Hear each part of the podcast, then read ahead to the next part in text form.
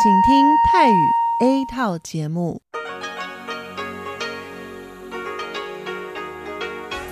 ที่นี่สถานีวิทยุเรดิโอไต้หวันอินเตอร์เนชันแนล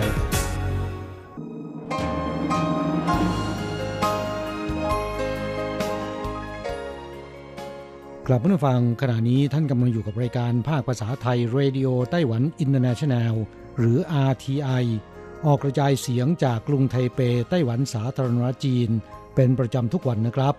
นอกจากรับฟังทางเครื่องรับวิทยุได้แล้ว ยังสามารถรับฟังรายการผ่านระบบออนไลน์ได้ที่ thai.rti.org.tw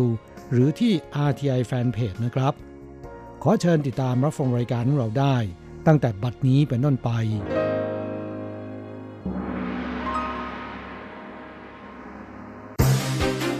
ลำดับแรก ขอเชิญติดตามรับฟัง ข่าวประจำวัน สวัสดีครับ คุณผู้ฟังที่เคารพ วันนี้วันอาทิตย์ที่ 17 กุมภาพันธ์ พุทธศักราช 2562 ขอเชิญพบกับการรายงาน สรุปข่าวเด่นในรอบสัปดาห์ที่ผ่านมา โดยผม แสงชัย กิตติภูมิวงศ์ เริ่มกันด้วยข่าวแรก นักบินไชน่าแอร์ไลน์ยุติการประท้วงแล้ว หลังจากนักบินสายการบินไชน่าแอร์ไลน์ประท้วงหยุดงานติดต่อกัน 7 วัน การเจรจาระหว่างฝ่ายนายจ้างกับสหภาพนักบิน บรรลุผล ยุติการประท้วงในเวลา 22 นาฬิกา 25 นาทีของวันที่ 14 โดยมีการพ่วงเงื่อนไขก่อนวันที่ 31 สิงหาคมปี 2022 หากมีข้อขัดแย้งอีก จะต้องใช้วิธี อนุญาโตตุลาการ โดยไม่ประท้วงหยุดงานไชน่าแอร์ไลน์ยอมรับข้อเรียกร้องของฝ่ายสหภาพนักบินทั้ง 5 ประการ ประกอบด้วยการไม่กดดันกลั่นแกล้งแกนนำของสหภาพ การจัดระบบควบคุมการบริหาร การให้เงินรางวัลด้านความปลอดภัยการบิน การจัดตั้งระบบว่าจ้างนักบินต่างชาติ และการเลื่อนขั้น รวมทั้งข้อตกลงสัดส่วนนักบินสำหรับเที่ยวบินต่างๆ ที่บรรลุข้อตกลงไปก่อนหน้านี้ ต่อไปครับ ทางการไต้หวันส่งเสริมการบริโภคข้าวจัดกิจกรรมสุดสัปดาห์ หน้าทำเนียบประธานาธิบดี เพื่อกระตุ้นประชาชนบริโภคข้าวเพิ่มขึ้น คณะกรรมการการเกษตรจัดกิจกรรมสุดสัปดาห์ ที่หน้าทำเนียบประธานาธิบดี เริ่มวันที่ 16 เป็นเวลา 2 วัน ประธานาธิบดีไช่หวนจะมาร่วมงานด้วย เฉินเทียนโซ่รองประธานคณะกรรมการการเกษตรแถลงข่าวในวันที่ 15 ว่า กิจกรรมมี 3 ส่วนหลัก จะ เป็นการแนะนำวงจรข้าว สภาพแวดล้อมการเกษตรไต้หวัน และส่งเสริมอาหารเครื่องดื่มสุขภาพ จะสอนวิธีการเลือกซื้อข้าวสาร ขณะเดียวกันเป็นการส่งเสริมวัฒนธรรมการบริโภคแบบอดีต ผสมผสานกับชีวิตในปัจจุบัน ทั้งนี้นะครับ ความเคยชินเปลี่ยนไปในอดีตเมื่อ 30 ปีก่อนชาวไต้หวันบริโภคข้าวเฉลี่ยคนละ 98 กิโลกรัมต่อปี ปัจจุบันถึงปี 2017 ลดเหลือ 45 กิโลกรัมต่อปี ลดลงถึงครึ่งหนึ่ง ทางการจึงหาทางส่งเสริม ให้มีการบริโภคข้าวเพิ่มขึ้น ข้าต่อไปนะครับสำนักงงานตัวแทนไต้หวันในไทยใช้เทคโนโลยีส่งเสริมนโยบายมุ่งใต้ใหม่อย่างสร้างสรรค์ เพื่อส่งเสริมความสัมพันธ์ไทยไต้หวัน ตามนโยบายมุ่งใต้ใหม่ของรัฐบาล อย่างเป็นรูปธรรมถงเจิ้นหยวนผู้แทนไต้หวันประจำสำนักงงานตัวแทนไต้หวันในไทยแถลงว่า ได้ผลักดันการสร้างสรรค์ใหม่ 5 ประการ ได้แก่ การทูตแบบดิจิทัล การจัดตั้งแพลตฟอร์มทางเว็บไซต์ รวบรวมข้อมูล การสร้างภาวะชนะสองฝ่าย โดยภาครัฐร่วมมือกับเอกชน ให้บริการนักธุรกิจไต้หวัน ให้ตรงตามความต้องการ และการปฏิรูปแหล่งข้อมูล ได้มีการจัดตั้งศูนย์รวมบริการทั้งหมดในที่เดียว ประกอบด้วยไต้หวัน 119 ให้บริการฉุกเฉิน แก่ชาวไต้หวันในไทย ไต้หวัน FDI ให้บริการการลงทุนสองฝ่ายไทยไต้หวัน และ TTEDU ให้บริการการศึกษา เป็นการเปิดให้องค์กร สถาบันการศึกษาของไทยและไต้หวัน เข้าใช้แพลตฟอร์ม เพื่อให้บริการต่อประชาชน เป็นต้นรวม 8 ช่องทาง นอกจากนี้ยังมีการเปิด Facebook Page ทั้งภาษาจีนและภาษาไทย ให้บริการแก่กลุ่มชาวไต้หวันและชาวไทยข่าวต่อไปเป็นเรื่องที่เด็กในไต้หวันต่ำกว่า 7 ขวบสามารถใช้บริการตรวจสุขภาพในเชิงป้องกันได้ 7 ครั้ง ไต้หวันมีเด็กเกิดใหม่ปีละ 200,000 คน กรมสุขภาพแห่งชาติชี้ว่า ได้มีการอุดหนุนเด็กอายุต่ำกว่า 7 ขวบ สามารถตรวจสุขภาพเชิงป้องกันได้ รวม 7 ครั้ง เพื่อให้เด็กได้รับการดูแลที่ดี แต่ผู้ปกครองจำนวนมากไม่รู้ และไม่ใช้บริการดังกล่าว ทั้งนี้การใช้บริการมีสัดส่วนเฉลี่ย 80%เท่านั้น นายแพทย์ชีเติ้งชินบอกว่า เด็กอายุตั้งแต่ 0 ถึง 7 ขวบ มีการอุดหนุนตรวจร่างกาย ตามช่วงอายุต่างๆ นอกจากวัดส่วนสูง ชั่งน้ำหนักแล้ว ยังมีการตรวจโรคความบกพร่องตั้งแต่กำเนิด เข้าต่อไปครับ ไต้หวันพัฒนาหุ่นยนต์โครงกระดูกภายนอกช่วยให้ผู้ป่วย ยืนหรือเดินได้ ไต้หวันวิจัยพัฒนาหุ่นยนต์โครงกระดูกภายนอก ช่วยให้ผู้ป่วยยืนขึ้นมาได้ เมื่อสวมใส่อุปกรณ์ กดปุ่มควบคุม หุ่นยนต์จะเริ่มทำงาน หุ่นยนต์สามารถตรวจจับท่าทางของผู้ป่วยได้ และสามารถบังคับช่วยเหลือในด้านการเดิน บนไม้เท้ามีปุ่มควบคุม เมื่อจะหกล้มหรือทรงตัวไม่ดี ใกล้จะหงายหลัง หุ่นยนต์จะช่วยหยุดท่าทาง หุ่นยนต์ช่วยเดินพัฒนาโดยยุโรปอเมริกา ราคา 5 ล้านเหรียญไต้หวัน แต่หุ่นยนต์ที่ไต้หวันพัฒนา ราคา 1 ล้านเหรียญไต้หวันเท่านั้น ช่วยเหลือผู้ป่วย กระดูกสันหลังอัมพฤกษ์อัมพาตสามารถเดินได้เอง เข้าต่อไปครับ ราคาไข่ไก่ในไต้หวันยังคงพุ่งขึ้นอย่างต่อเนื่อง ก่อนวันตรุษจีนราคาขายส่งไข่ไก่ทำลายสถิติแพงที่สุด ในรอบ 20 ปี ราคาขาย 43 ถึง 45 เหรียญไต้หวันต่อช่างหรือเท่ากับ 600 กรัม ซึ่งหลายฝ่ายคาดว่า ราคาไข่ไก่หลังเทศกาลตรุษจีนน่าจะปรับลงสู่ภาวะปกติ แต่หลังผ่านวันหยุดยาวตุจีนมาแล้วเกือบสัปดาห์ หลายโรงเรียนเริ่มเปิดเทอม จึงส่งผลให้ปริมาณความต้องการไข่ไก่ยังคงเพิ่มขึ้น ราคาขายปลีกไข่ไก่ขนาดทั่วไปบรรจุ 10 ฟองต่อกล่อง เฉลี่ยต่ำสุด 52 เหรียญไต้หวัน แพงสุดอยู่ที่ 187 เหรียญไต้หวัน ถือว่าแพงขึ้นกว่าช่วงเทศกาลตรุษจีน เฉลี่ย 2 เหรียญไต้หวัน ต่อไปครับ ในช่วงสิ้นกุมภาพันธ์ปีนี้จะมีวันหยุดต่อเนื่องกันอีก 4 วันคือ ตั้งแต่วันที่ 28 กุมภาพันธ์ถึง 3 มีนาคม ซึ่งตรงกับวันรำลึกเหตุการณ์ 28 กุมภาพันธ์ บริษัทรถไฟความเร็วสูงไต้หวันหรือว่าไต้หวันไฮสปีดเรลจึงได้เพิ่มขบวนรถเสริม 4 เที่ยวในเส้นทางภาคใต้ และอีก 2 เที่ยวในเส้นทางภาคเหนือ พร้อมทั้งเปิดตู้รถที่นั่งอิสระเพิ่ม 3-5 ตู้เพื่อรองรับประชาชนที่เดินทางสัญจรในช่วงวันหยุดยาว โดยจะเปิดให้จองตั๋วได้ตั้งแต่ 16 กุมภาพันธ์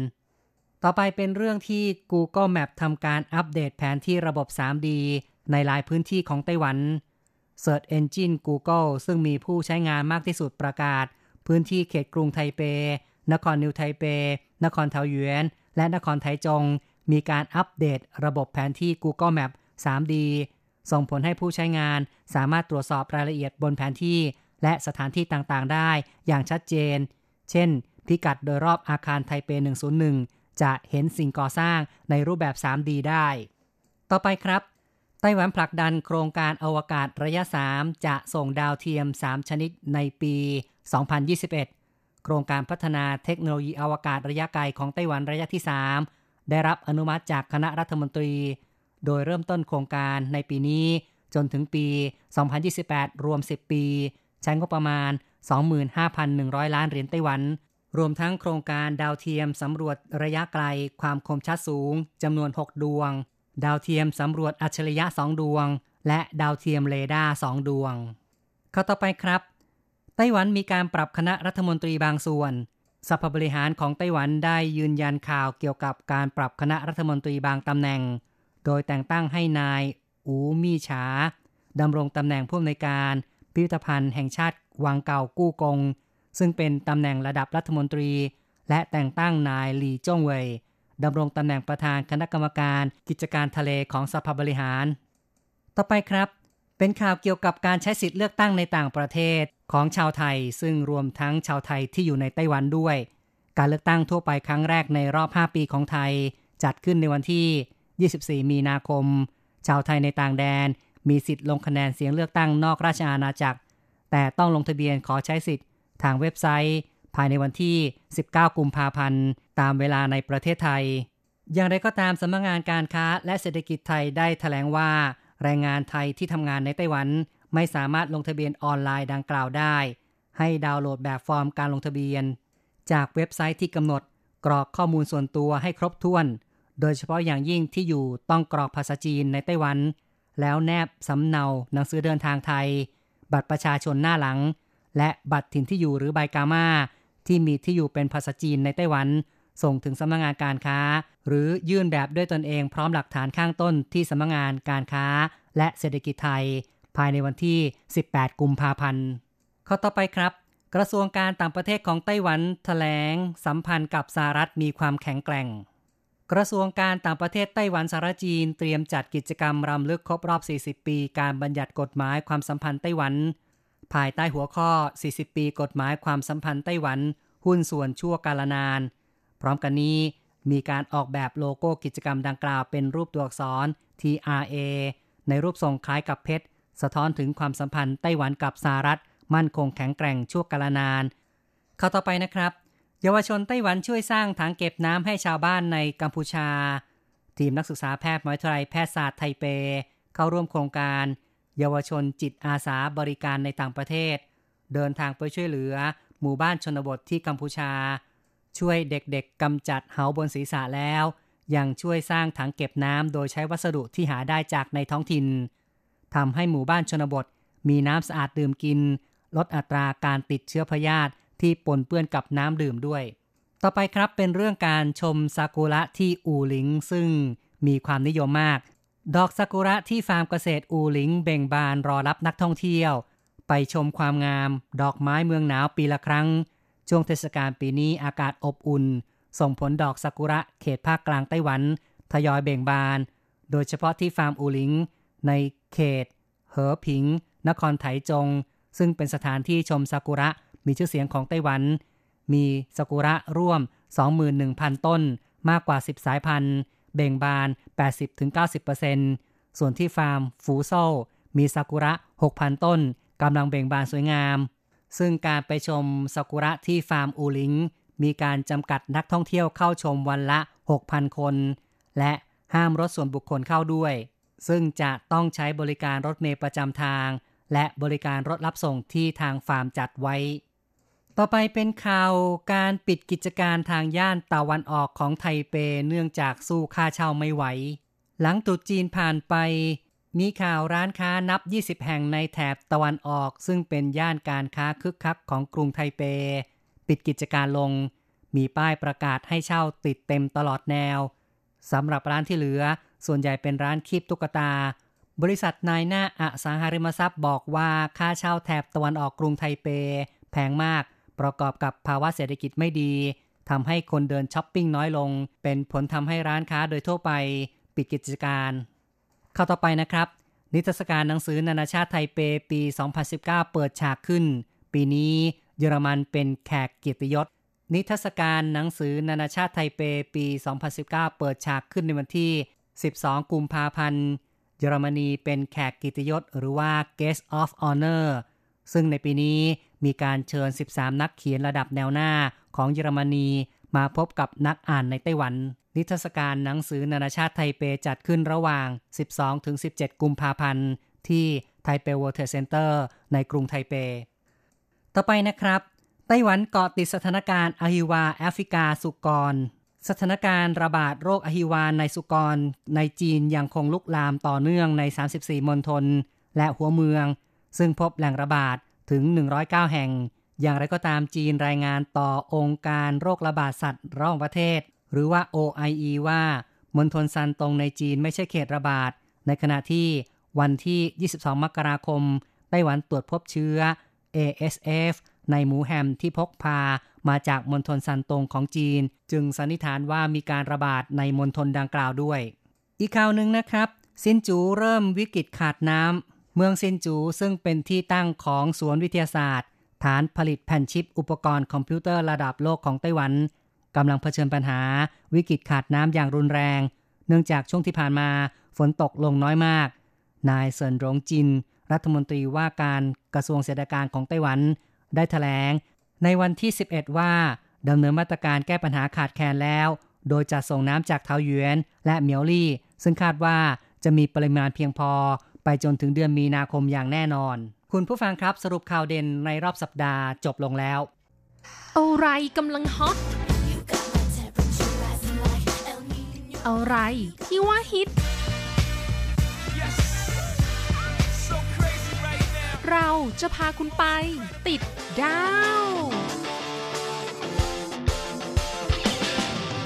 ติดตามกระแสความนิยมผ่านเรื่องราวของคนยุคใหม่ในไต้หวัน เพื่อเปิดโลกทัศน์และมุมมองใหม่ๆ ของคุณได้ในรายการฮอตฮิตติดดาว สวัสดีค่ะ ขอต้อนรับคุณผู้ฟังเข้าสู่รายการฮอตฮิตติดดาวกับดิฉันดีเจอันโกการจยากริชยาคมค่ะเรื่องราวที่จะพาคุณผู้ฟังไปติดดาวในสัปดาห์นี้นะคะ เป็นเทศกาลที่กำลังใกล้จะมาถึงอีกหนึ่งเทศกาลสำคัญของไต้หวันค่ะ นั่นก็คือ เทศกาลโคมไฟหรือ元宵节นั่นเองค่ะ ซึ่งก็ตรงกับวันที่ 15 เดือนหนึ่งตามปฏิทินจันทรคติของจีนในทุกปี ในปีนี้ตรงกับวันอังคารที่ 19 กุมภาพันธ์ 2562 นะคะ ที่ไต้หวันเขาก็ให้ความสำคัญกับเทศกาลนี้ โดยจัดเป็นเทศกาลโคมไฟไต้หวันไต้หวันเติงเว่ยไต้หวันแลนเที่จัดขึ้นอย่างยิ่งใหญ่อลังการงานสร้างเป็นประจำทุกปีค่ะซึ่งในแต่ละปีจะมีการผัดเปลี่ยนหมุนเวียนกันเป็นเจ้าภาพจัดงานเทศกาลโคมไฟไต้หวันในแต่ละเมืองนะคะ ซึ่งในปีนี้เมืองที่เป็นเจ้าภาพก็คือ เมืองผิงตงค่ะ เป็นเมืองที่อยู่ใต้สุดของไต้หวัน และที่สำคัญนะคะในปีนี้ ก็ยังเป็นการจัดงานเทศกาลโคมไฟไต้หวัน ครบรอบ 30 ปีอีกด้วยละค่ะ นับตั้งแต่มีการจัดงานครั้งแรก โดยเทศกาลโคมไฟไต้หวัน 2019 มีกำหนดจัดขึ้นที่เมืองผิงตง ระหว่างวันที่ 19 กุมภาพันธ์ ไปจนถึงวันที่ 3 มีนาคมนี้ค่ะ ในปีนี้นะคะเป็นการจัดงานครั้งที่ 30 ซึ่งทางเทศบาลเมืองผิงตงก็ได้รับหน้าที่ในการเปลี่ยนแนวทางและการสร้างสรรค์ใหม่ มีความหมายแห่งการบุกเบิกเริ่มต้นเพื่อเป็นแนวทางในอนาคต จึงมีธีมในการจัดงานครั้งนี้คือพิงอันผงไหลกวางเย่าสั้นสือ แปลว่า แดนวิมานณผิงตง 30 ปีแห่งความรุ่งโรจน์ค่ะ เทศกาลโคมไฟครั้งนี้เขาแบ่งเป็น 3 โซนโคมไฟใหญ่นะคะ คือโซนโคมไฟอ่าวต้าเผิง โซนโคมไฟผิงตง และโซนโคมไฟต้งกังเสี่ยวเจิ้นค่ะ คุณผู้ฟังที่สนใจจะเดินทางไปที่เมืองผิงตง เพื่อชมเทศกาลโคมไฟไต้หวันนะคะ ก็แนะนำให้ไปที่โซนโคมไฟอ่าวต้าเผิงค่ะ เพราะเป็นโซนโคมไฟหลักของงานนี้นะคะ โคมไฟหลักตั้งอยู่ในพื้นที่จัดแสดงทั้งหมด 42 เฮกตาร์ อันนี้เป็นหน่วยที่ไต้หวันนิยมใช้วัดกันนะคะ 1 เฮกตาร์ก็มีค่าเท่ากับ 10,000 ตารางเมตรค่ะ เพราะฉะนั้น 42 เฮกตาร์ก็เท่ากับ 420,000 ตารางเมตรค่ะ ทางผู้จัดงานระบุว่าการจัดงานเทศกาลโคมไฟครั้งนี้มีลักษณะโดดเด่น 3 ประการค่ะ ประการแรกก็คือเป็นการรวมพลัง 3 ฝ่าย ร่วมแรงในการจัดงานเทศกาลโคมไฟไต้หวันนะคะ ถือเป็นการดำเนินการจัดงานในเขตทัศนียภาพแห่งชาติเป็นครั้งแรก และบุกเบิกวิธีการร่วมมือในการจัดงานเทศกาลโคมไฟ ระหว่างกรมการท่องเที่ยวไต้หวัน เทศบาลท้องถิ่น และผู้ประกอบการเอกชนค่ะเป็นการร่วมกันโปรโมทและพัฒนาการท่องเที่ยวของเมืองผิงตงและอ่าวต้าเผิงอย่างเต็มที่ค่ะ ประการที่สองเขาบอกว่า เป็นการออกแบบโคมไฟหลักโดยไม่ใช้ปีนักกษัตริย์เป็นครั้งแรกนะคะ เพราะปกติแล้วในปีที่ผ่านๆมาเนี่ย ถ้าตรงกับปีนักกษัตริย์ใด ก็จะมีโคมไฟหลักในเทศกาลโคมไฟไต้หวันเป็นสัตว์ตามปีนักกษัตริย์นั้นๆนะคะ อย่างปีที่แล้วก็เป็นปีจอ เพราะฉะนั้นโคมไฟหลักก็จะเป็นสุนัข ปีนี้ตรงกับปีกุล แต่โคมไฟหลักกลับไม่ใช่หมูค่ะ เป็นอะไรเอ่ย คุณผู้ฟังจะต้องแปลกใจอย่างแน่นอนละค่ะ เพราะเขาบอกว่าในปี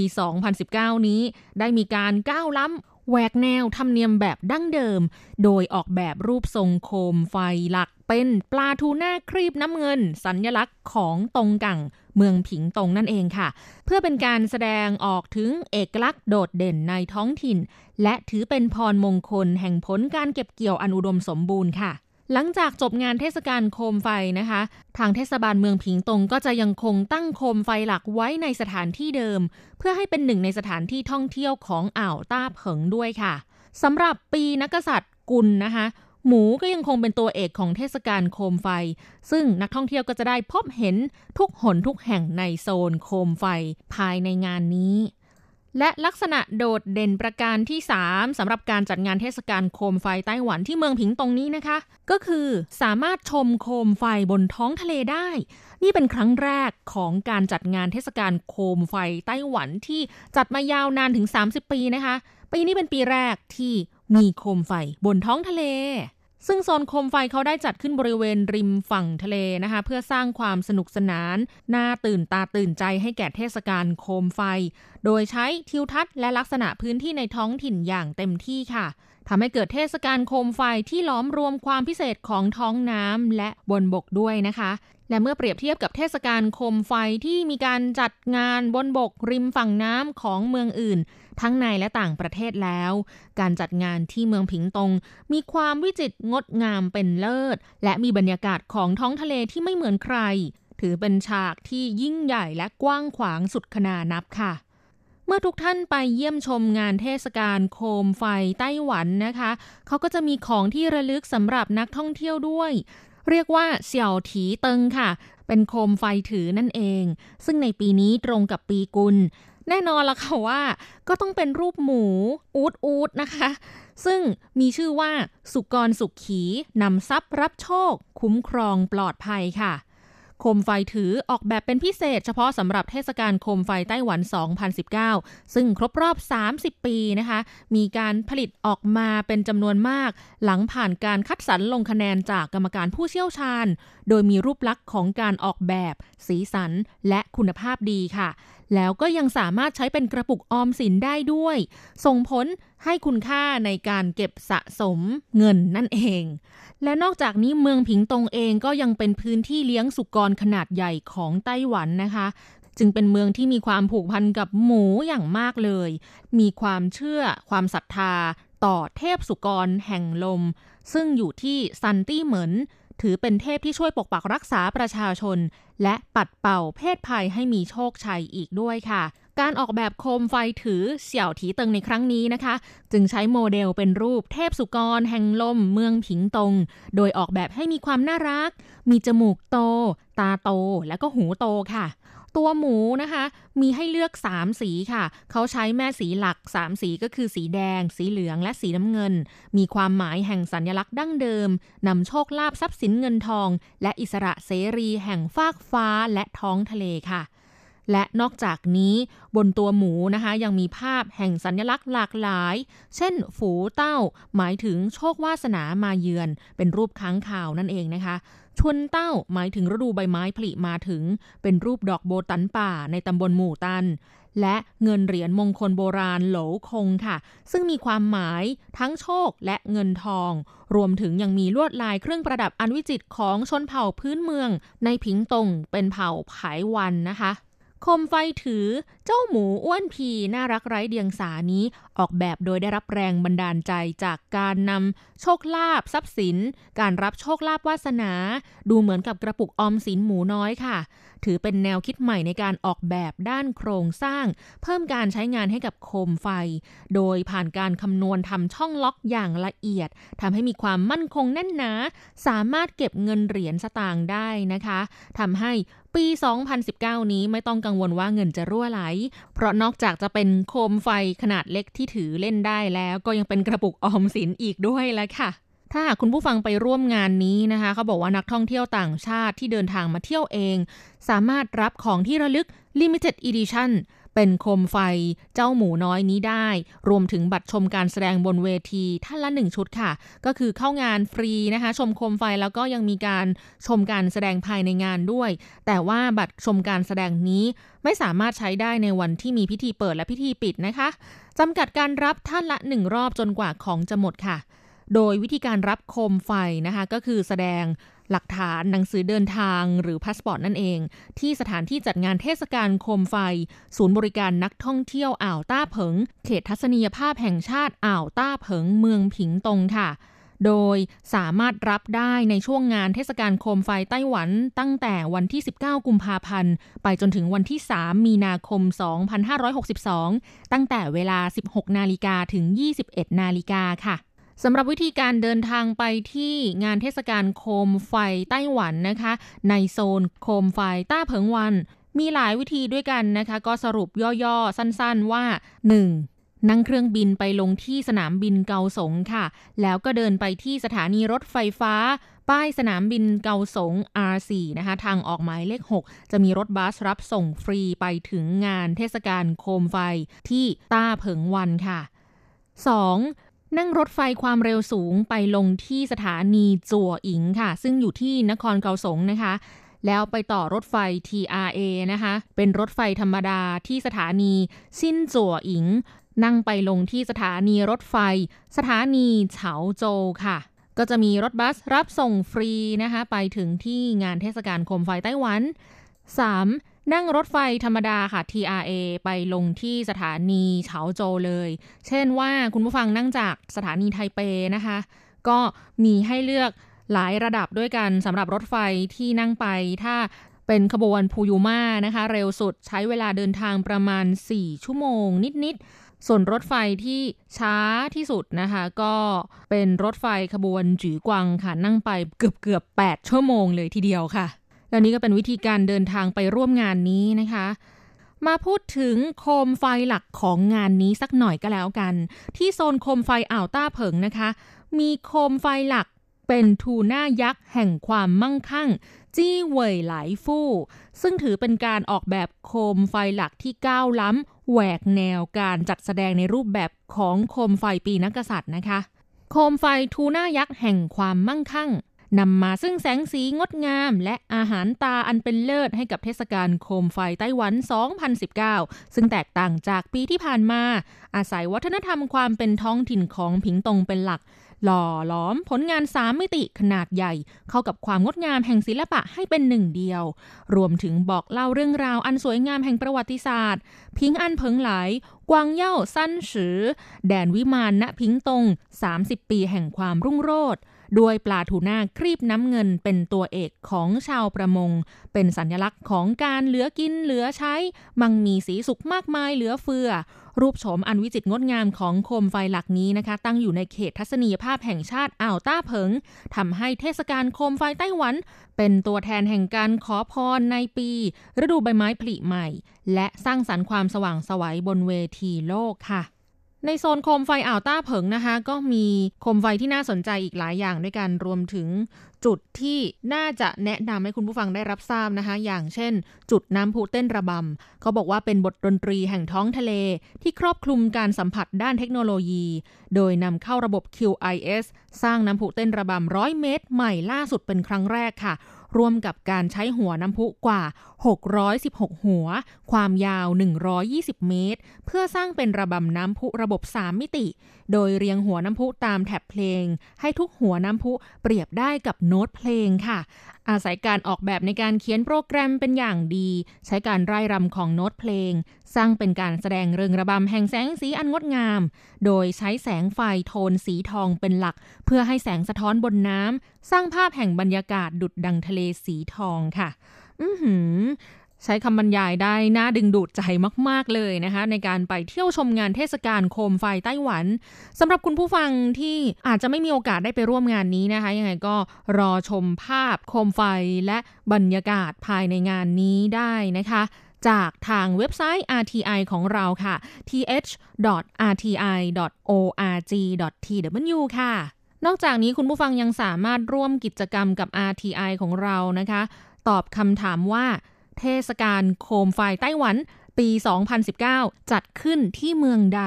ฟังรายการฮอตที่ติดดาวแล้วตอบได้อย่างแน่นอนนะคะ ของรางวัลก็เป็นเสี่ยวถีเติงโคมไฟถือ สุกรสุขี นำทรัพย์รับโชค คุ้มครองปลอดภัยค่ะ กติการ่วมสนุกส่งคำตอบมาที่อีเมล thai thai at rti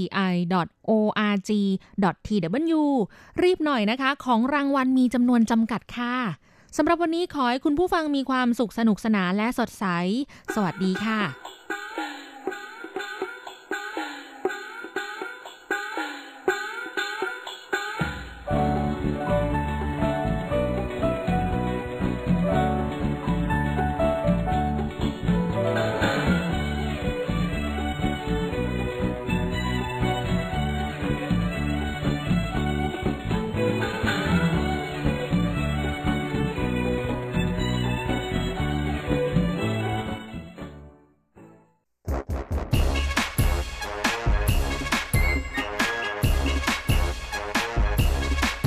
ยโยโยโยโย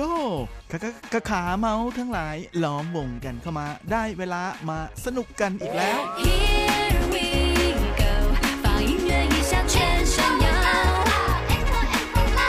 กับเพลงเพราะๆและข่าวที่เขาคุยกันลั่นสนั่นเมือง โดยทีรักยางและบันเทิง .com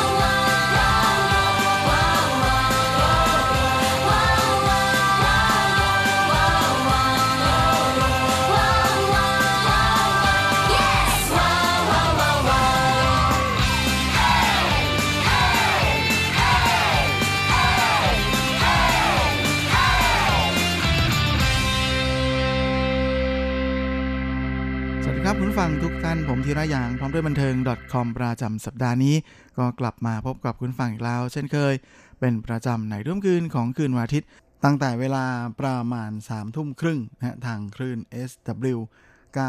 9415 และเวลา4ทุ่มครึ่ง ทางคลื่น SW 9625 ก่อนที่เราจะกลับมาพบกันซ้ำอีกครั้ง ในช่วงเช้าของวันจันทร์ ตั้งแต่เวลาประมาณ 7นาฬิกา30 นาที ทางคลื่น SW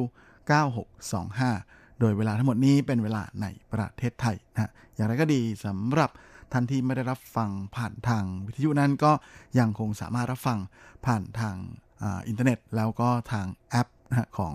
ทางสถานีได้ โดยสามารถรับฟังย้อนหลังได้ด้วยและสำหรับสตาร์นี้เราก็มาทักทายกันด้วยผลงาน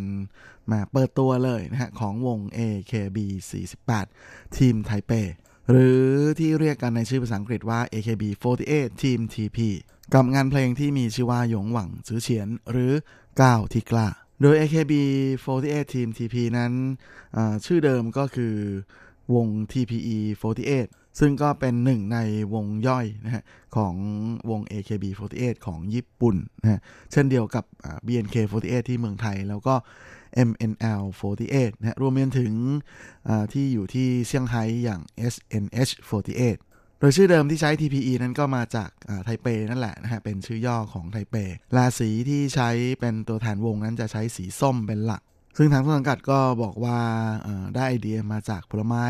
ที่เป็นเหมือนกับตัวแทนของไต้หวันอย่างมะม่วง จริงๆ กว่าที่จะเป็น AKB 48 ทีมไทเปออกมานั้นก็เป็นอะไรที่ไม่ง่ายเลยนะเพราะว่าตอนแรกแรกเริ่มเดิมทีเนี่ย โครงการนี้ก็เป็นโปรเจกต์ที่จะใช้ชื่อว่า TPE 48นะโดยเป็นการร่วมทุนระหว่างบริษัท AKS นะฮะซึ่งเป็นบริษัทแม่ที่เป็นคนถือสัญญาของ AKB48 ของญี่ปุ่น มาร่วมงานกับมาลงทุนร่วมกับบริษัทในไต้หวัน โดยในแรกนั้นก็จะคัดตัวเหล่านักร้องที่จะดึงเข้าในสังกัดนะฮะตั้งแต่ปี 2012 แต่ว่าแหมกลายเป็นว่า รายละเอียดต่างๆ ในการร่วมมือกันนั้น ทั้งสองฝ่ายคุยกันไม่เรียบร้อยนะฮะระหว่างฝ่ายญี่ปุ่นกับฝ่ายไต้หวันสุดท้าย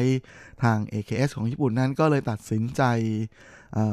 ทำงานเองก่อนนะฮะเริ่มเริ่มในส่วนของตัวเองก่อน ในเดือนเมษาของปี 2015 โดยการรับสมัครนะฮะเพื่อที่จะเตรียมตัวฝึกซ้อมให้แล้วก็เตรียมตัวจะขึ้นเป็นสมาชิกวงในอนาคต โดยใช้โครงการเป็น AKB48 ไต้หวันเหยียนจิ้วเซิง และในกลุ่มที่คัดเลือกเข้ามานี้นะฮะ สุดท้ายก็คัดได้ 1 คนนะก็คือหมาจาหลิงที่ได้มีโอกาสไปเป็นสมาชิกของ AKB48 ของญี่ปุ่นแบบเต็มตัวนะฮะแล้วก็เป็นสมาชิกวง AKB48 ของญี่ปุ่นคนแรกที่ไม่ใช่คนญี่ปุ่นด้วย และหลังจากนั้นในปี 2016 นะฮะ AKS บริษัทแม่ของ AKB48 นั้นก็ประกาศที่จะเริ่มโปรเจกต์ TPE 48 อีกครั้งหนึ่งนะฮะและช่วงระหว่างวันที่ 1 กันยาถึง 10 กันยาของปี 2007เนี่ยทางบริษัทก็ได้เปิดการคัดตัวรอบใหม่นะโดยกำหนดให้กลุ่มที่เคยได้รับการคัดเลือกให้อยู่ใน AKB48 ไต้หวันเหยียนจิ้วเซิงนั้น เป็นมือวางนะฮะแล้วก็มาแข่งขันประชันกับคนใหม่ที่สมัครเข้ามา โดยมีแผนจะเปิดตัว TPE48 นะฮะใน เดือนมิถุนาของปี 2018 นะฮะ แต่ก็ปรากฏว่าแหมบริษัทที่ร่วมทุนกับ AKS นะฮะ ตั้งขึ้นมาใหม่ก็คือซีเย่าวีเลอร์นั้นเกิดแหมวิกฤตการเงินนะฮะทำให้บริษัทนั้นต้องล้มละลายนะเพราะฉะนั้นกิจกรรมทุกอย่างของ TPE48 ก็เลยโดนหยุดไปโดยปริยาย ก่อนที่ในช่วงสิ้นเดือนกรกฎาคมนะทาง AKS จะได้ออกประกาศแถลงการนะที่ยุติ ความร่วมมือกับซีเย่าวีเลอร์นะฮะแล้วก็ยุติกิจกรรมทุกอย่างของ TPE48 ทั้งหมด พร้อมทั้งประกาศเปิดตัววงใหม่นะที่มีชื่อว่า AKB48 ทีม TP โดยที่ TP นั้นก็ยังคงเป็นไทเปอยู่นะฮะและสีที่จะใช้เป็นตัวแทนของ AKB48 ทีม TP นั้นก็ยังคงเป็นสีส้มเหมือนกับที่เคยวางคอนเซปต์เอาไว้สมัย TPE48 เหมือนเดิม โดยปัจจุบันสมาชิกวงของ AKB48 ทีมไทเปนั้น ก็มีรวมทั้งหมด 35 คนนะฮะแบ่งเป็นสมาชิกที่เป็น member ประจำเลยนะฮะ12 คนกับสมาชิกฝึกหัดอีก 23 คน โดยทางบริษัทก็ได้เปิดตัวซิงเกิลแรกนะของ AKB48 ทีมไทเปออกมาเมื่อวันคริสต์มาส ของปี 2018นะก็คืองานเพลงที่มีชื่อว่ายงหวังจื้อเฉียนก้าวที่กล้า และได้มีการจัดงานmeeting แฟนคลับนะครั้งแรกวันที่ 23 ธันวา 2018นะโดยได้ประกาศให้เฉินซือหย่านะรับหน้าที่เป็นกัปตันของวงด้วย ส่วนสมาชิกคนอื่นๆนะของ AKB48 นั้น ก็มี Honda ยูสุกะนะฮะสาวลูกครึ่งญี่ปุ่นไต้หวันนะฮะซึ่งเกิดที่ซินจูนะฮะของไต้หวัน แต่ว่าด้วยเหตุผลด้านสุขภาพนะก็ได้ขอประกาศพักงานชั่วคราวนะตั้งแต่ช่วงต้นเดือนธันวาปี 2018 คนต่อไปก็คือสีตีฉีนะฮะซึ่งเป็นคนฮ่องกงนะม่คนนี้เป็นดาราเด็กมาก่อน เกิดปี 1999 อีกคนก็คือหลินเจี๋ย สาวซินจูอีกเหมือนกันนะฮะ เกิดเมื่อปี 2001 นะฮะ แล้วก็ยังมีชิวผินหัน เกิดปี 1999 นะฮะ เป็นคนไทเปหลังจากนี้ก็ยังมีอีกหนึ่งสาวญี่ปุ่นนะฮะ ที่ย้ายมาจาก AKB48 เอ่อทีม4นะฮะ แล้วก็เปลี่ยนมาเป็นทีม K ก่อนที่จะเอ่อเปลี่ยนนะฮะย้ายจาก AKB48 ที่ญี่ปุ่นมาอยู่ AKB48 ทีมไทเปนะก็คือสาวอาเบะมาเรีย ซึ่งเกิดปี 1995หลังจากนี้ก็ยังมีกัวชิงอยู่นะฮะสาวไทเปที่เกิดปี 2002นะแต่ว่าคนนี้ก็ประกาศพักงาน ชั่วคราวเหมือนกันนะฮะตั้งแต่เดือนธันวาที่ผ่านมาด้วยเหตุผลด้านการศึกษานะก็คงจะเตรียมตัวสอบเรียนต่อนะฮะแล้วก็นอกจากนี้ที่เหลือก็ยังมีจางหวีลิ่งนะฮะสาวฮวาเหลียนที่เกิดปี 2003 และตามมาด้วยเฉินซือหย่าที่เป็นกัปตันทีมใช่ไหมฮะเกิดปี 1995 สาวไทเปนะฮะและตามมาด้วยเจิงซือหยู่สาวยุนหลินนะฮะเกิดปี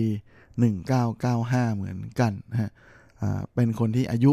มากที่สุดของวง โดยที่เหลือนั้นก็ยังมีหลิวหยู่ฉิงนะฮะเกิดปี 1996อ่ามีหลิวเจียหมิงนะฮะเกิดปี 1997 โดยน้องหลิวคนนี้เอ่อเป็นคนญี่ปุ่นหนึ่งในสี่นะเพราะว่า คุณยายของเธอนั้นเป็นคนญี่ปุ่นนะฮะมา แล้วก็คนสุดท้ายที่เป็น member ประจำนั้นก็คือพานซืออีนะเกิดปี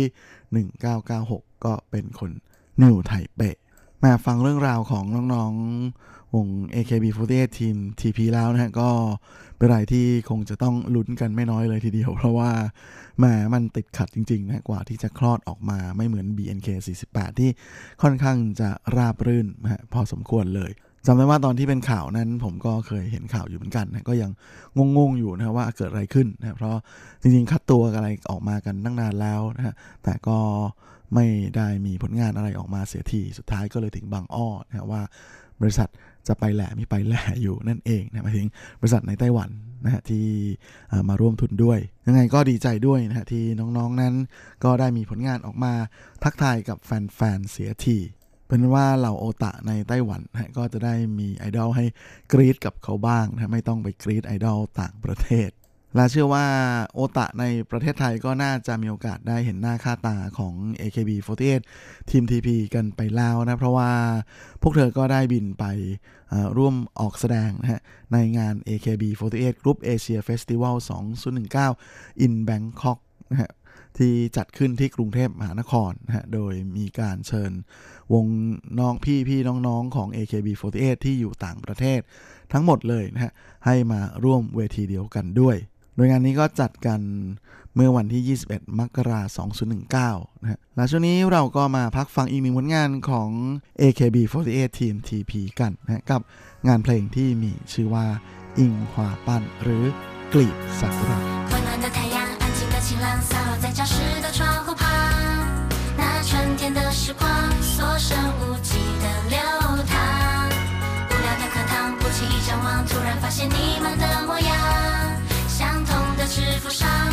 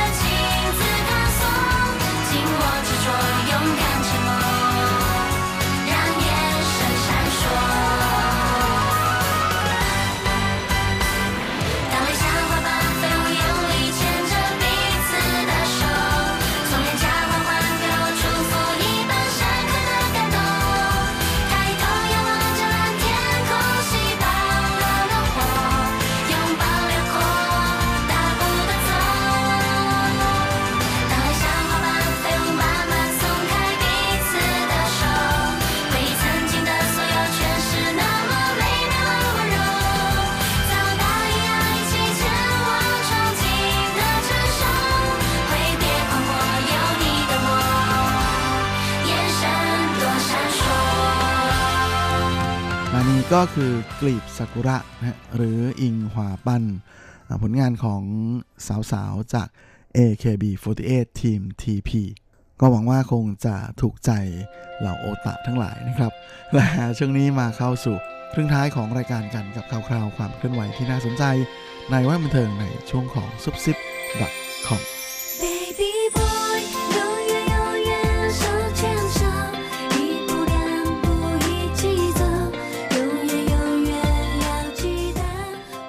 และสำหรับซุปซิป .com ประจำสัปดาห์นี้ก็เช่นเคยกับข่าวคราวความเคลื่อนไหวที่น่าสนใจ ในว่าบันเทิงแบบจีนๆสัปดาห์นี้เรามาเริ่มกันที่ข่าวคราวของขาใหญ่ในวงการภาพยนตร์ของไต้หวันและของโลกอย่างอังลีหรือหลี่อันกัน โดยล่าสุดนั้นหลี่อังนะฮะก็ได้โพสต์ข้อความตำหนิคณะกรรมการออสการ์นะฮะมาที่จะมีการจัดงานประกาศผลรางวัลออสการ์ในวันที่ 25 กุมภาพันธ์นี้นะฮะตอนเช้าก็คืออช่วงกลางคืนของวันที่ 24 ที่สหรัฐโดยที่เป็นเรื่องกันขึ้นมานั้นก็เป็นเพราะว่าออสการ์ในปีนี้นะฮะทางผู้จัดงานก็ได้ออกมาประกาศแล้วว่า จะไม่มีการถ่ายทอดบรรยากาศของพิธีแจกรางวัล ในช่วงที่แจกรางวัลถ่ายภาพยอดเยี่ยม รางวัลตัดต่อยอดเยี่ยม แล้วก็รางวัลแต่งหน้ายอดเยี่ยม โดยทั้ง 4 รางวัลนนี้จะทำการประกาศแล้วก็แจกรางวัล ในช่วงที่มีการตัดเข้าสู่โฆษณา งานนี้เล่นเอาเหล่าคนหนังนะฮะผู้คนในวงการภาพยนตร์ทั้งหลายนั้น ออกมาแสดงความไม่พอใจแล้วก็ประท้วงกันแบบหมา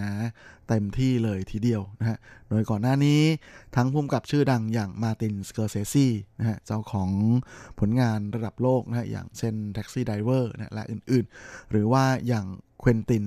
ทารันติโนนะฮะที่เคยมีผลงาน ซื้อกองโลกอย่าง Pulp Fiction นะฮะที่เป็นการพลิกโฉมวงการการเล่าเรื่องของภาพยนตร์ ล่าสุดนะฮะลีอันและเหล่าช่างกล้องทั้งหลายนั้นก็ได้ออกมาประท้วงด้วยเหมือนกันนะฮะบอกว่างานประกาศผลรางวัลออสการ์ของสหรัฐนั้นจัดขึ้นตั้งแต่ปี 1927 โดยมีจุดมุ่งหมายเพื่อที่จะประกาศเกียรติคุณของบุคคลที่ทำงานในภาพยนตร์ จึงเป็นอะไรที่น่าเสียใจมาก ๆ ที่ทางออสการ์นั้น ตัดสินใจหันหลังให้กับอุดมการดั้งเดิมนะในการเป็นรางวัลเกียรติยศสำหรับคนที่ทำงาน และอุทิศตนให้กับวงการภาพยนตร์แล้ว หันไปหาคุณค่าในเชิงพาณิชย์เป็นการทดแทน พฤติกรรมเช่นนี้ถือเป็นการดูถูก คนที่ทำงานเกี่ยวกับภาพยนตร์เป็นอย่างมาก โดยหลีอันหรือที่คอหนังบ้านเรานะรู้จักกันในชื่ออังลีก็เคยคว้ารางวัลพุ่มกับภาพยนตร์ยอดเยี่ยมของออสการ์มาแล้ว 2 ครั้งนะฮะปัจจุบันนี้ก็เป็นพุ่มกับภาพยนตร์เชื้อสายเอเชียเพียงคนเดียวเลยนะที่มีโอกาสได้คว้ารางวัลพุ่มกับภาพยนตร์ยอดเยี่ยมของออสการ์ยังไม่เคยมีใครทำได้อีก แน่นอนนะว่าหลังจากที่มีเสียงสะท้อนที่ไม่เห็นด้วย แล้วก็เสียงคัดค้านออกมาเยอะมาก ล่าสุดทางคณะกรรมการของออสการ์นั้นก็ได้ออกแถลงการแล้วนะฮะว่าที่ผ่านมานั้นมีความผิดพลาดในการสื่อสาร เพราะว่าในส่วนของการถ่ายทอดสดนั้น ในส่วนของ 4 รางวัลนนี้ จะยังคงถ่ายทอดในช่วงที่ผู้ได้รับรางวัลกล่าวขอบคุณ โดยจะตัดแค่ช่วงที่ผู้ได้รับรางวัลทั้ง 4 รายการนี้เนี่ยเดินขึ้นลงจากเวที เพื่อย่นระยะเวลาในการออกอากาศ อย่างไรก็ดีนะแหมหลังจากประกาศแถลงการนี้ออกมาก็มีชาวเน็ตขึ้นไปโพสต์ข้อความไม่เห็นด้วยแล้วก็คัดค้านอยู่เหมือนเดิมนะเพราะว่าแหมแค่เพียงเขาเดินลงมา แค่นั้นนะฮะมันจะสักกี่นาทีเชียวนะฮะมันมันจะช่วยอะไรมากในการที่ย่นระยะเวลาออกอากาศให้เหลือเพียงแค่ 3 ชั่วโมงนะมันแทบจะช่วยอะไรไม่ได้เลยทั้งนี้ส่วนบัญชนส่วนใหญ่นะก็ฟันธงกันนะว่าการที่คณะกรรมการออสการ์เปลี่ยน ตัดสินใจเปลี่ยนนะฮะมาเป็นแบบนี้เนี่ยก็น่าจะเป็นเพราะได้แรงกดดันมาจากสารนิโทรทัศน์ที่ได้รับลิขสิทธิ์ในการถ่ายทอดสดนั่นก็คือ ABC นะที่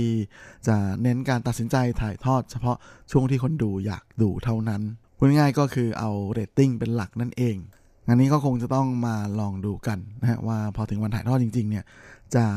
เป็นแบบนี้ ตามที่ประกาศไว้หรือเปล่านะแต่ก็ไม่รู้ฮะเพราะจริงๆไอ้เรื่องของการประกาศงานแจกรางวัลพวกนี้เนี่ย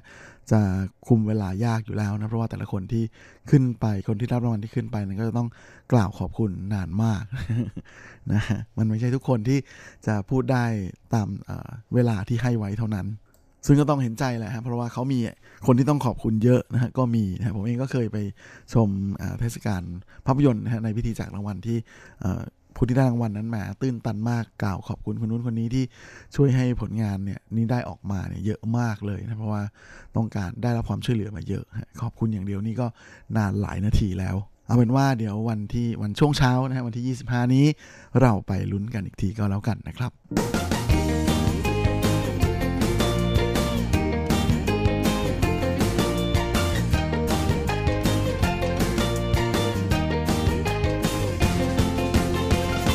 อีกข่าวนี้ก็มาดูกันที่ข่าวดีของคนเกาสงอีกแล้วนะแหม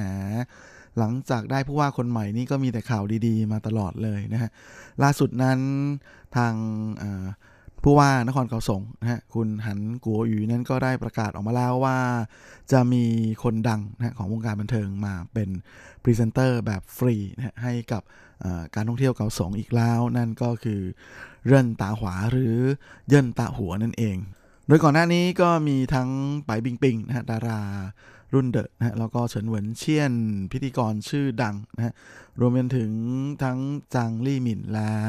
อาชงเหยานะฮะต่างก็เคยมาร่วมสร้างบรรยากาศคึกคักให้กับเกาสงแล้วนะฮะมาเที่ยวนี้เนี่ย ก็ถึงคิวของดาราฮ่องกงคนดังอย่างเยินตะหัวบ้างนะฮะ โดยเยินตะหัวนั้นก็ได้ตอบรับคำเชิญนะฮะของผู้ว่านครเกาสงอย่าง ท่านหันโกวหยูนะที่จะมาเป็นตัวแทนของเกาสงในการผลักดันการท่องเที่ยวเชิงการแพทย์นะเพราะว่าเยินตาหัวนั้น เขาชอบเดินทางไปตรวจร่างกายนะตรวจสุขภาพที่เกาสงอยู่เป็นประจำอยู่แล้วนะฮะและหลังจากที่ฮันโกยุทราบข่าวนี้นะก็เลยได้มีการติดต่อพูดคุยกันนะกับทางฝ้าของเยินตาหัวนะก่อนที่ล่าสุดนั้น ย่านตาหัวก็ตกลงที่จะช่วยโปรโมทการท่องเที่ยวเชิงการแพทย์ให้กับเขาสงลาว พร้อมกับที่ฮังโกวีนั้นก็ได้ประกาศให้ปี 2019นะเป็นปีแห่งการท่องเที่ยวเชิงการแพทย์ของเกาสง แต่ทั้งนี้แหละทั้งนั้นจากแถลงข่าวนะเพรสรีลิสของทางนครเกาสงนั้น ก็ชี้แจงว่าในส่วนของการมาช่วยโปรโมทการท่องเที่ยวเกาสงของเยินตาหัวนั้นเป็นการทำด้วยความเต็มใจนะฮะแล้วก็สมัครใจโดยไม่ได้รับผลตอบแทนอะไร และเป็นกิจกรรมการกุศลนะตามโครงการมิงเหรินใต้ลู่เจี้ยเช่าเกาสงก็คือ คนดังแนะนำเกาสงนั่นเองนะโดยไม่ได้มาเป็นทูตท่องเที่ยวนะแล้วก็ไม่ได้มาเป็นพรีเซนเตอร์ พร้อมนี้เมื่อช่วงสุดสัปดาห์ที่ผ่านมานะฮะเมื่อวันที่ 15 กุมภานั้น ยันตาหัวก็ได้มาปรากฏตัวที่เกาสงด้วยนะฮะเพื่อร่วมงานแถลงข่าว ซึ่งทางผู้ว่านครเกาสงนะฮันโกวีก็ได้มอบของที่ระลึกนะที่เป็นสินค้าของฝากชื่อดังของเกาสงอย่างไข่ปลาอูนะฮะอูยิจึเป็นของขวัญด้วยนะพร้อมกับได้พูดถึงเย็นตาหัวด้วยนะฮะว่าแหมต่อไปในอนาคตข้างหน้าอาจจะมีการพิจารณา มอบใบประกาศกิติคุณนะฮะยกให้เยินตาหัวนั้นเป็นพลเมืองกิติมศักดิ์ของนครเกาสงก็เป็นได้ นอกจากนี้แล้วยันตาหัวยังแสดงความเป็นคนใจบุญออกมาอีกนะฮะเพราะว่าในพิธีแถลงข่าวนั้นก็มีเด็กๆนะฮะมาร่วมงานเป็นจำนวนไม่น้อย เจ้าตัวนะก็รีบใส่ซองให้กับเด็กๆเลยนะคนละ 600 NT แม่ก็เล่นเอา พ่อแม่เป็นปลื้มเลยทีเดียวนะทั้งคุณน้องคุณหนูที่ได้อังเปาแบบไม่รู้ตัวด้วยนะแม่จะหน่าอิจฉาจริง ๆ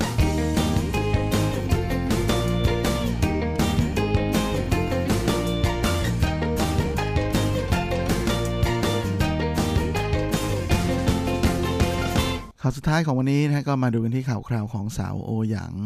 หนีหนีพี่สาวของโอหยางหน้าหน้านะฮะ ที่ล่าสุดนั้นเธอก็มีโอกาสได้เป็นดารานำนะฮะในละครเรื่องเหน่าพัวเสียวเจี๋ยนะฮะและเพื่อทุ่มเทให้กับงานละครในครั้งนี้อย่างเต็มที่นั้น เจ้าตัวก็ได้ขอพักการเรียนนะจากมหาวิทยาลัยตั้งแต่เดือนพฤศจิกายนปีที่แล้วนะแล้วก็ปรากฏว่าแหมล่าสุดนี้ทางกองถ่าย ของละครเรื่องนี้นะก็เห็นมีข่าวลือออกมาว่ามีปัญหานะทางฝ้าของคนทำงาน ในกองถ่ายนั้นก็ไม่ได้เงินเดือนนะก่อนตรุษจีนนะแล้วก็เล่นเอาฉลองตรุษจีนกันอย่างไม่จ่อยสักเท่าไหร่ อย่างไรก็ดีสาวเจ้านะก็ให้สัมภาษณ์กับสื่อนะบอกว่าเธอก็ไม่แน่ใจเหมือนกัน เพราะว่าจริงๆ หลังตรุษจีนมาก็ยังได้ไปเข้าฉาก อยู่ 3 วันด้วยกัน แล้วก็หลายวันวันนี้พักผ่อน หลังจากที่สื่อได้ไปสัมภาษณ์ฝ้าของทางกองถ่ายนั้นก็ยอมรับนะว่ามีปัญหานิดหน่อย แต่ก็เชื่อว่าจะสามารถปิดกล้องได้นะในช่วงปลายมีนาคมนี้ มายังไงก็ขอให้เรียบร้อยก็แล้วกันนะเพราะเรารู้สึกเห็นใจ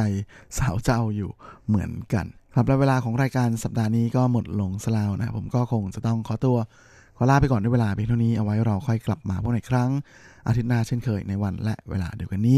สำหรับวันนี้ขอให้ทุกท่านโชคดีมีความสุขสุขภาพ แข็งแรงกันทุกหน้าทุกคนเฮ้งๆ และสวัสดีครับ